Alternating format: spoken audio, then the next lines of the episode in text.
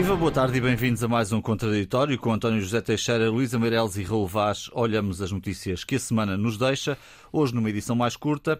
Passos Coelho está de volta. Marcelo elogiou publicamente na cerimónia que assinalou o centenário do nascimento de Agostina e esse elogio criou, e vou agora usar uma expressão dos nossos dias, um buzz na direita que durou vários dias. Pode ser eh, o seu sucessor, pode vir a assumir mais à frente e de novo a liderança do PSD. O que é que significa um enfim, esta declaração de, de Marcelo um, e tudo aquilo que se lhe seguiu? Um ruído, João, na direita e na esquerda. Um ruído Sim. por todo o lado, anda por aí um ruído. E, e o primeiro ruído fez-se ouvir dizendo que o Presidente da República aproveitou o centenário de Agostina Bessa Luís, eh, onde estava Pedro Passos Coelho na primeira fila, para desviar as atenções do que foi a sua semana horrível. Admito que sim, a espuma dos dias é essa, mas eu penso que o Presidente da República pensa sempre além da espuma dos dias, pensa sempre à frente. E há uma questão em Portugal. Há uma questão em Portugal e eu julgo que uh, Marcelo, Marcelo Rebelo de Souza está também preocupado com isso. Ou seja, há por aí uh, umas candidaturas presidenciais em marcha, umas mais evidentes, outras menos evidentes, e uma, e uma é do Almirante Gouveia Melo. Eh, eh, que tem-se desdobrado em conferências eh, em câmaras de comércio, que tem um bom link na imprensa tabloide, na imprensa cor-de-rosa. Aliás, recentemente fez saber ao povo português que tinha desenhado ou tinha arquitetado um barco, uh, um barco a sua uh, marca. Uh, o barco foi chumbado por tribunal, o barco não tem dinheiro do PRR para fazer o barco. E, portanto, eu penso que essa, essa popularidade que existe e que é afirmada vem das vacinas, onde o Almirante Gouveia Melo pôs ordem na caserna, mas é, é de Mas facto... que é justa, não é? Sim, certamente é plano, justo. É? Agora, termos, passados 50 anos de democracia, uh, um Presidente da República, ou podermos vir a ter, melhor dizendo, um Presidente da República militar, nada contra os militares, é legítimo, uhum. queiram ser, tudo aquilo que quiserem ser. Mas é evidente, para, para a democracia portuguesa e para o equilíbrio político-partidário, eu acharia que era um retrocesso, acho que seria um retrocesso político e civilizacional. E, portanto, eu penso que Marcelo Souza, quando puxa por Pedro Passos Coelho, uh, também quer dizer que Pedro Passos Coelho pode entrar, pode entrar se quiser, bem entendido, nesse jogo das presidenciais, Uh, seria um, um dos candidatos, uh, na minha opinião, não é o único, mas poderia uh, travar uh, Gouveia Melo e, portanto, eles, o que o Presidente da República quer dizer, julgo eu, é que estão todos convocados para não termos, 50 anos depois, ou coisa que o valha, um militar em Belém. Isto, uh, porque é que eu falo disso? Porque a sociedade portuguesa precisa de tudo menos disso. de uma pessoa autoritária, de uma pessoa que ninguém pensa, ninguém sabe, melhor dizendo, o seu pensamento político, e, portanto, é tempo do general, do almirante Henrique Gouveia Melo, sair da sua toca Marcelo Souza também quis que Passos Coelho saísse da sua toca, mas é tempo que uh, o Almirante Coelho Melo saia da, da, sua toca e comece a falar não só de barcos, uh, não só de uh, ameaças que tem tido e que reporta para a imprensa tabloide de SMS porque se meteu com alguém que não se devia meter um pouco mais de parcimónia nesse nível e mais, mais verdade política, se é que, se é que ele quer ser candidato presidencial. É um perigo, na minha opinião, eh, para a sociedade portuguesa, digo com toda a clareza, e Marcelo de Souza fez bem, porque só não vê a espuma dos dias como vê além. E é sempre bom, é sempre bom que alguém nos diga o que é que pode acontecer daqui a algum tempo. Luísa, como é que olhas para esta declaração de Marcelo e por tudo aquilo que se seguiu?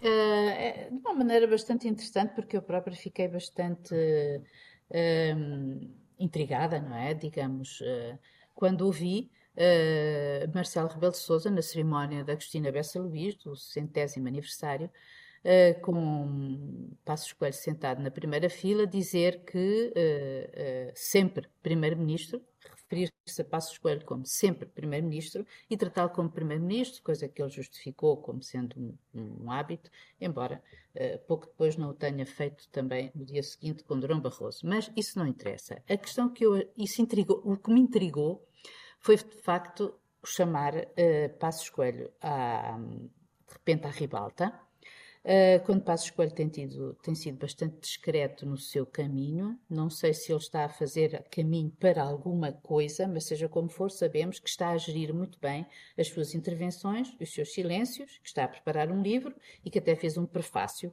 onde fala politicamente do país. como é que é possível que, tal como disse o Raul, uh, isto seja a criação de um facto político para esquecer a tal semana horribilis? E nós sabemos também que Marcelo é absolutamente hábil em criar factos políticos. Mas, tal como Raul, eu acho que não é só isso.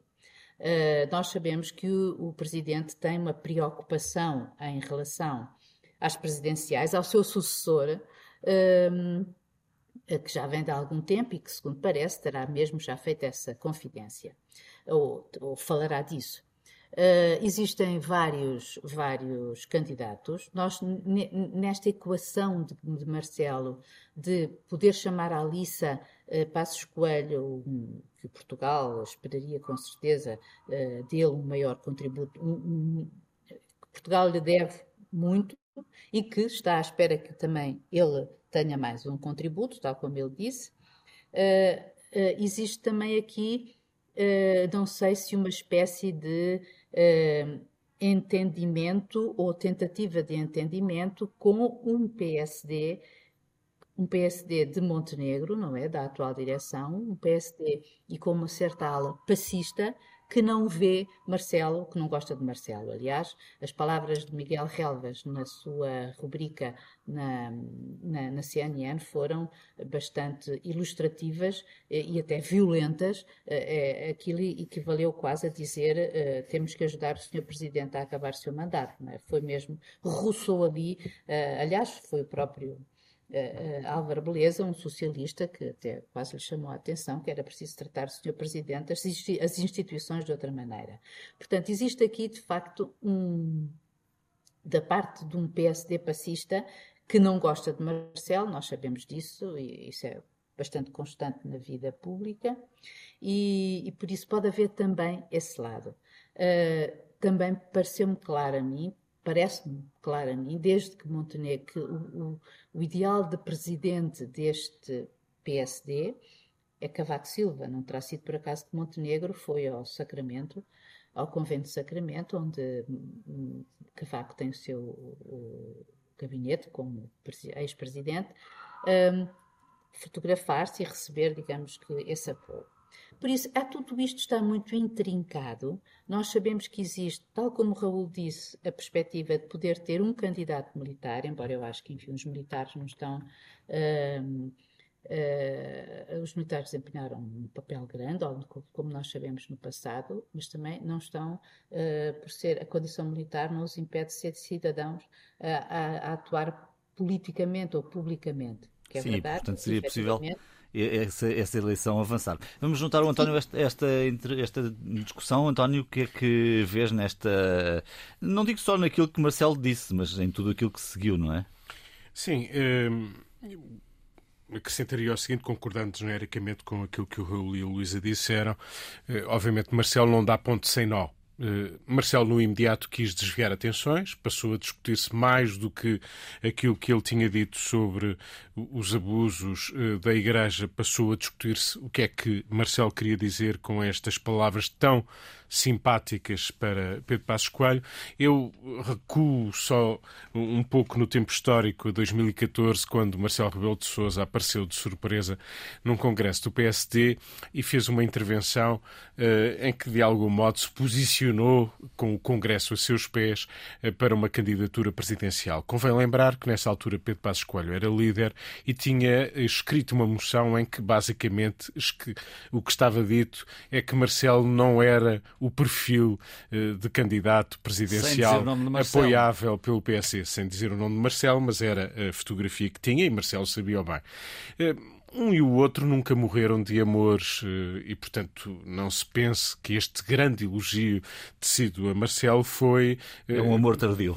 Não foi não um é. amor tardio, não foi, digamos, uma, uma declaração de amizade, foi, sobretudo, um desviar de atenções em primeira linha e depois disso foi disparar em várias direções. Uma delas foi em relação ao perfil ou perfilar do candidato, ou o candidato a candidato, putativo candidato Gouveia e Mel, isso é verdade. Só acrescento mais um episódio além do barco. A última vez que ouvimos falar de Gouveia e Mel foi para saber, eh, por, eh, pelo, pelo voz do próprio, que anda ou andará a ser perseguido sim, sim. Eh, por, por alguém que não gostou das suas posições. O Correio da Manhã também deu eco disso. Aquele, aquele incidente que, que vitimou um agente da PSP.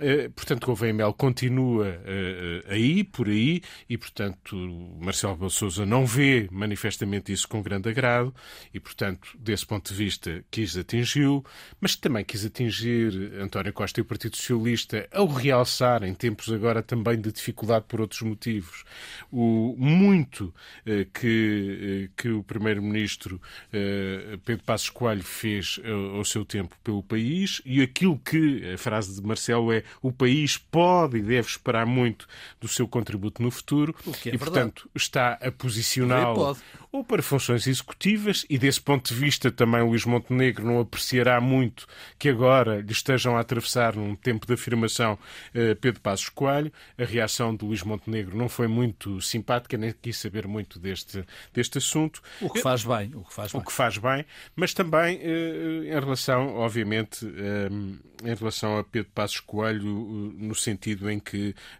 o quer empurrar para uma candidatura. Pedro Passos Coelho é um guardião absoluto do seu tempo, não apreciou que alguém o esteja a condicionar em relação ao seu futuro. Aquilo que Miguel Relvas diz é aquilo que Pedro Passos Coelho pensa manifestamente, não gostou. E se analisarmos aquilo que Marcelo disse em relação a si próprio, Convém lembrar que nós estamos a quatro anos de eleições presidenciais. Não é uma boa ideia andar a pensar e o próprio andar a fomentar candidatos presidenciais quando o senhor do Palácio é Marcelo Rebelo de Sousa e tem responsabilidades enormes neste tempo de maioria absoluta para desempenhar.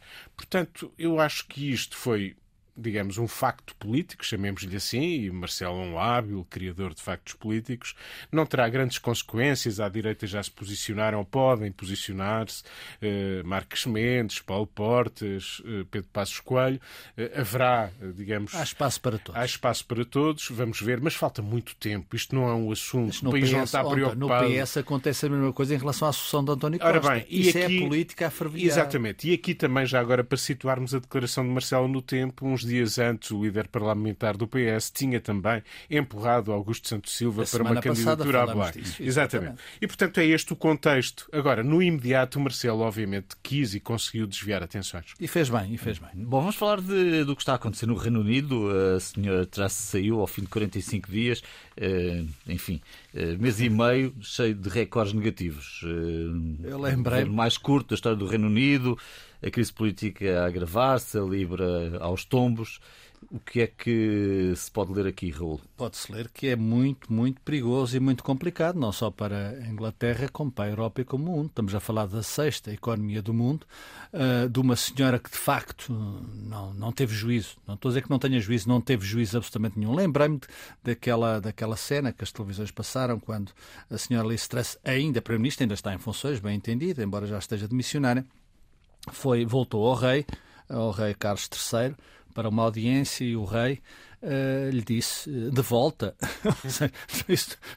é engraçado como estas coisas às vezes têm alguma coincidência com o tal futuro, não com a espuma dos dias, mas com o futuro. Aqui é a espuma dos dias. É evidente foram 45 uh, dias.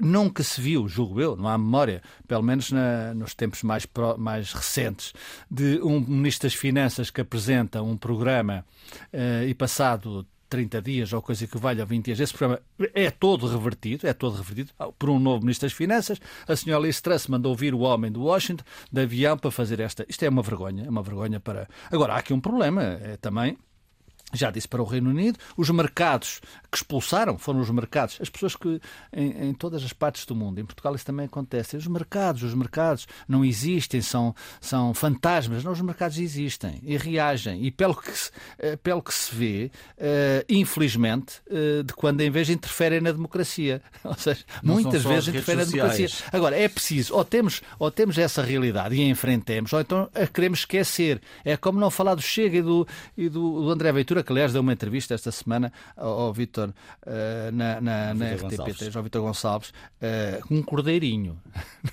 Deixa-me ter esta busca. Um absoluto cordeirinho.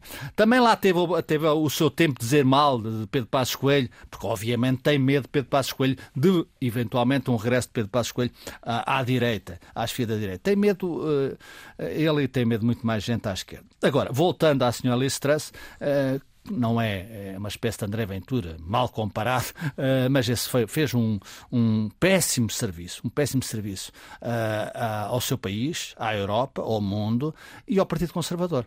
Agora há a cena dos, dos, dos próximos capítulos. Uh, Boris Johnson, que disse hasta la vista, baby, quando, quando, quando se despediu dos seus deputados e dos ingleses, uh, parece-me que quer voltar, está por aí, estava de férias, mas provavelmente também vai voltar. Uh, o ex-candidato uh, que perdeu para Liz Truss é provável que tenha hipóteses. Agora, o Partido Conservador, uh, nas sondagens, tem cerca de 20%. Os trabalhistas teriam, seguindo um pouco os, os estudos da opinião, maioria absoluta. E esta questão também se põe para terminar, João. A senhora Liz Truss foi escolhida por uns milhares de, de, de, votantes com direito a voto no Partido Conservador. Acho que nem chega a 20 mil. a Luísa provavelmente tem esse número certo e, e ajudar-me-á não foi escolhido pelos ingleses. Não, não. E isto, este sistema, que é uma, a mais antiga, uma das mais antigas democracias do mundo, de facto tem estes, estas válvulas escondidas que são muito más para a democracia. Não é só a extrema-direita que faz mal à democracia e a extrema-esquerda, são também estes sistemas de escolha entre pares e isso reflete-se, está a refletir-se em tudo, na vida dos ingleses. Provavelmente isto é evidente, tem uma causa primeira. É preciso dizer para terminar, é o Brexit é o Sr. Cameron uh, e tudo o que se seguiu. Enfim, diz-me com quem andas, dir-te a quem és. Luísa, uh, enfim, uh, más notícias em Inglaterra, vida difícil para os ingleses. Sim, e também para. E isto reflete-se na Europa, de modo geral, é, é evidente. Eu, eu queria acentuar esta perplexidade, aliás, que o Raul já referiu, que é o facto de que, de que maior, na maior ou na mais antiga democracia no mundo, há efetivamente eh, também primeiros-ministros altamente incapazes, inaptos e incompetentes. Uh, existe também um, um, sistema em que este será a terceiro uh, líder, o próximo será o terceiro líder não eleito, se os votórios não forem para eleições, não eleito, Portanto, o que eu acho uma coisa extraordinária para a mais antiga democracia do mundo, e por isso acho que o que os, uh, o, que foi, o, que, o, o, o, panorama que os conservadores dão aos ingleses e também ao resto do mundo que se vai tomando consciência do que se está por lá a passar, é que eles não estão estão exaustos de ideias económicas, porque a Truss Economics que a senhora uh, Liz Truss prometeu, viu-se que prometeu, não prometeu. É. prometeu e desprometeu rapidamente perante, o, perante a, a, o, o, o descalabro.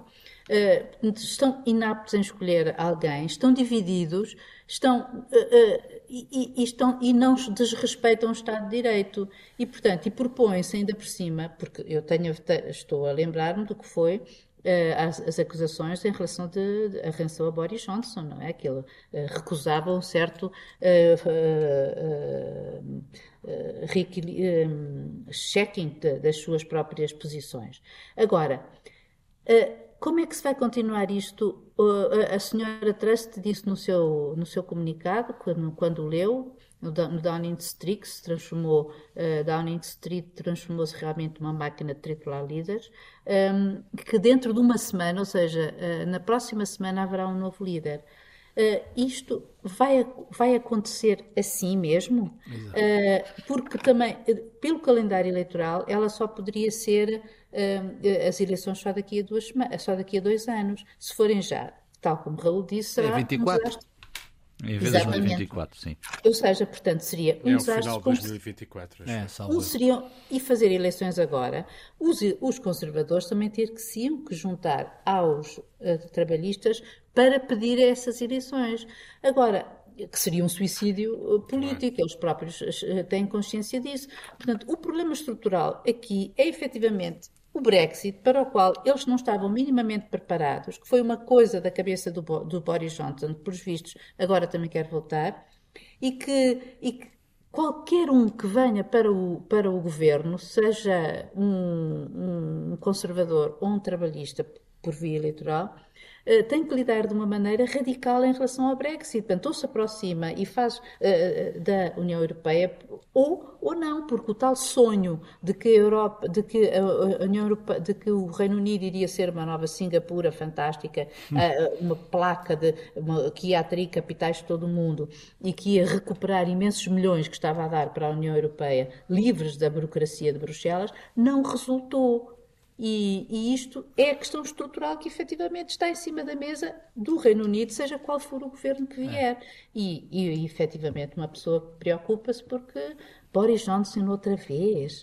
Uh, e quem? Um, na próxima semana, um novo Primeiro-Ministro, quando o próprio Jeremy Hunt, que é o, o novo uh, Ministro das Finanças, disse que no dia 31 de outubro ia apresentar e, uh, um novo, uma, uma, enfim, um, uma declaração e, ao, ao, país para como reequilibrar as finanças. E, Olha, aquilo não é digno da maior democracia, da mais antiga democracia do mundo e que aparentemente eh, não só dá lições ao mundo sobre democracia, como há muita gente que fora da Inglaterra também nos atira como o Reino Unido para cima como a maior democracia, como a mais antiga democracia no mundo. António. Pois. É um triste exemplo de uma democracia. Neste momento, uh, o Reino Unido, enfim, o Reino Unido já a expressão é um bocadinho uh, irónica e desadequada, mas neste momento a referência democrática está a perder-se e nesta luta entre autocracias, regimes autoritários, é tudo aquilo que não precisávamos. E de facto, esta deriva desde o Brexit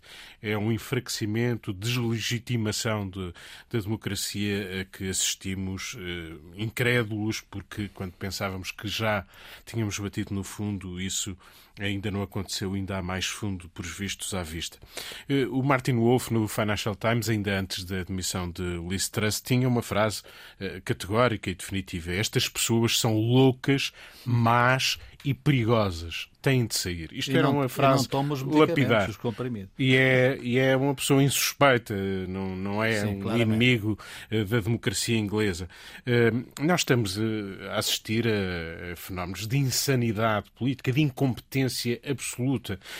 Neste caso, uma mulher que, não, que foi eleita num, num, sistema já em que a legitimação deixa demasiadas dúvidas, como há pouco uh, Luísa e o, o Raul falavam Rodolfo.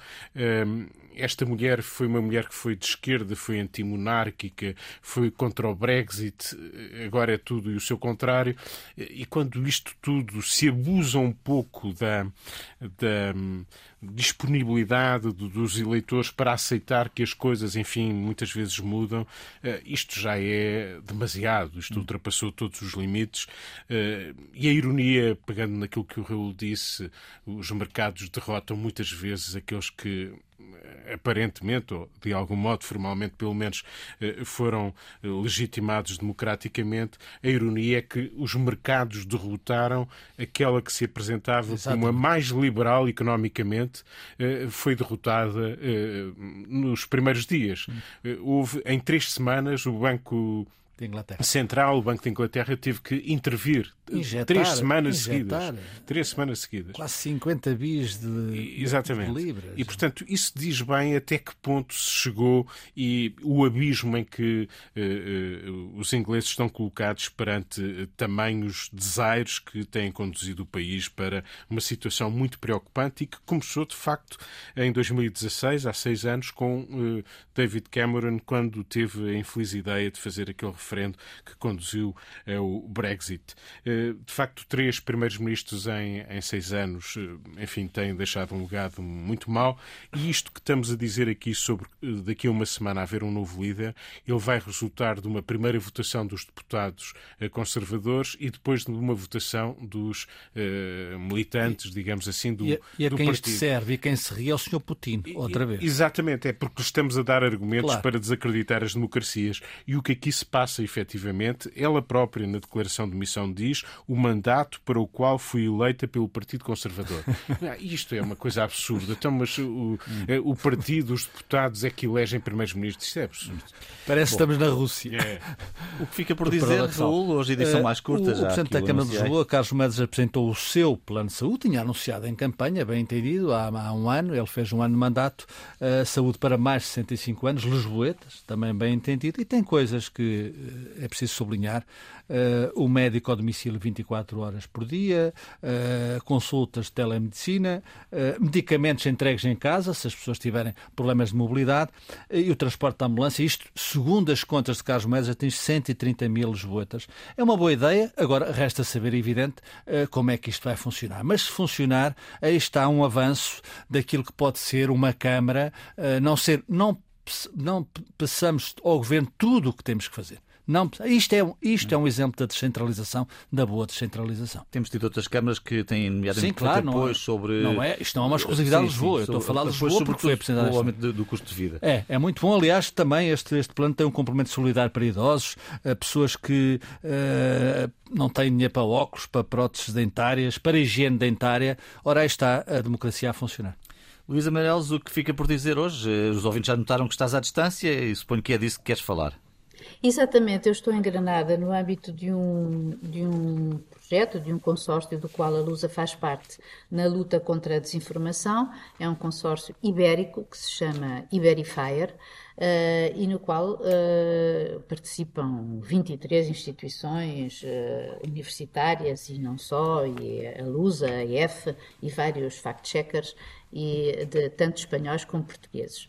E houve um, e é este alerta que eu queria fazer na medida em que uh, houve, houve, uma discussão sobre esse assunto que eu achei bastante importante, que é o facto de os jornalistas ou do jornalismo hoje estar a usar cada vez mais tecnologias de produção automática de conteúdos. Uh, e o alerta que foi feito, que neste sentido que os jornalistas podem estar à beira de um precipício profissional na medida em que, se não forem atentos às tecnologias que usam, estas tecnologias usam algoritmos. Estes algoritmos tendem a privilegiar as audiências e os cliques. E tal como acontece com os, com os conteúdos falsos na, na net, uh, também Uh, isso pode ser uh, reproduzido mesmo naquelas, naquelas uh, enfim, nos órgãos mais credíveis. E um outro dado, que, eh, eh, que eu achei muitíssimo interessante, que é uma expressão que eu acho que sobre as redes sociais e o papel que elas, eh, que elas têm. a expressão que dizia um dos participantes, Ramon Salaverria, que era as redes sociais, às vezes a confusão que existe entre o papel das, redes sociais e que elas eventualmente expressem a opinião pública. Uhum. Não. As redes sociais não são uma ágora, são, é um grande coliseu com vozes artificiais que, que amplificam, amplificam mensagens que radicalizam e polarizam cada vez mais a sociedade. Oh, Luísa, deixa-me só somar. Há um texto hoje no Expresso de Miguel Poés Maduro. Uh, é preciso acabar com a internet. É provocatório, mas é uma grande, uma bela ideia. Hum. António, fica por dizer? Uh, fica muita coisa. Uh, por exemplo, a ligação, e essa é uma boa notícia, uh, a ligação elétrica e energética de Portugal à Espanha e com isso à Europa é uma boa ideia. Estávamos isolados e aquilo que se desenha em termos de entendimento europeu é muito importante para Portugal. Aconteceu esta semana. Mas o meu sublinhado maior vai para aquilo que são as notícias que temos observado, os números que conhecemos sobre a evolução da pobreza, não apenas em Portugal, mas neste caso centremos-nos em Portugal. Quando se rouba, começa a roubar mais comida, uma lata de atum, hoje o Expresso tinha uma reportagem precisamente sobre isso, quando é preciso pôr alarmes em alimentos que custam pouco mais de um euro, pouco mais de um euro. Isto diz bem de como o cabaz alimentar está a aumentar muito de preço, está a custar muito a quem tem ordenados muito baixos ou quem, nesta altura, tem muitas dificuldades. Os pobres, a Pordata o disse esta semana, são eh, pouco mais, eh, bastante pouco mais, mais de 4 milhões. Isso é um lapso como o do Marcelo. Exatamente, é, é que o número, o, o pouco mais, é 4,4 milhões de pobres que depois das transferências sociais andam por cerca de 2 milhões, 1 milhão e 900 mil. Isto é muitas pessoas. Nós temos que, e, sinteticamente, fazer mais robustecendo a economia, promovendo o crescimento do país, aumentando os salários, apoios sociais mais adequados e mais fortes e políticas públicas que reduzam as desigualdades. É. Sem isto, a pobreza vai continuar a crescer. É um drama, de facto, que é preciso enfrentar e que é um drama de há muito, há demasiado tempo. Ficamos por aqui esta semana. Já a seguir vamos ter o Porto Benfica, um jogo grande de, do Campeonato Nacional de Futebol. Voltamos com uma nova edição do Contraditório na próxima sexta-feira. Até lá, bom fim de semana e boa semana.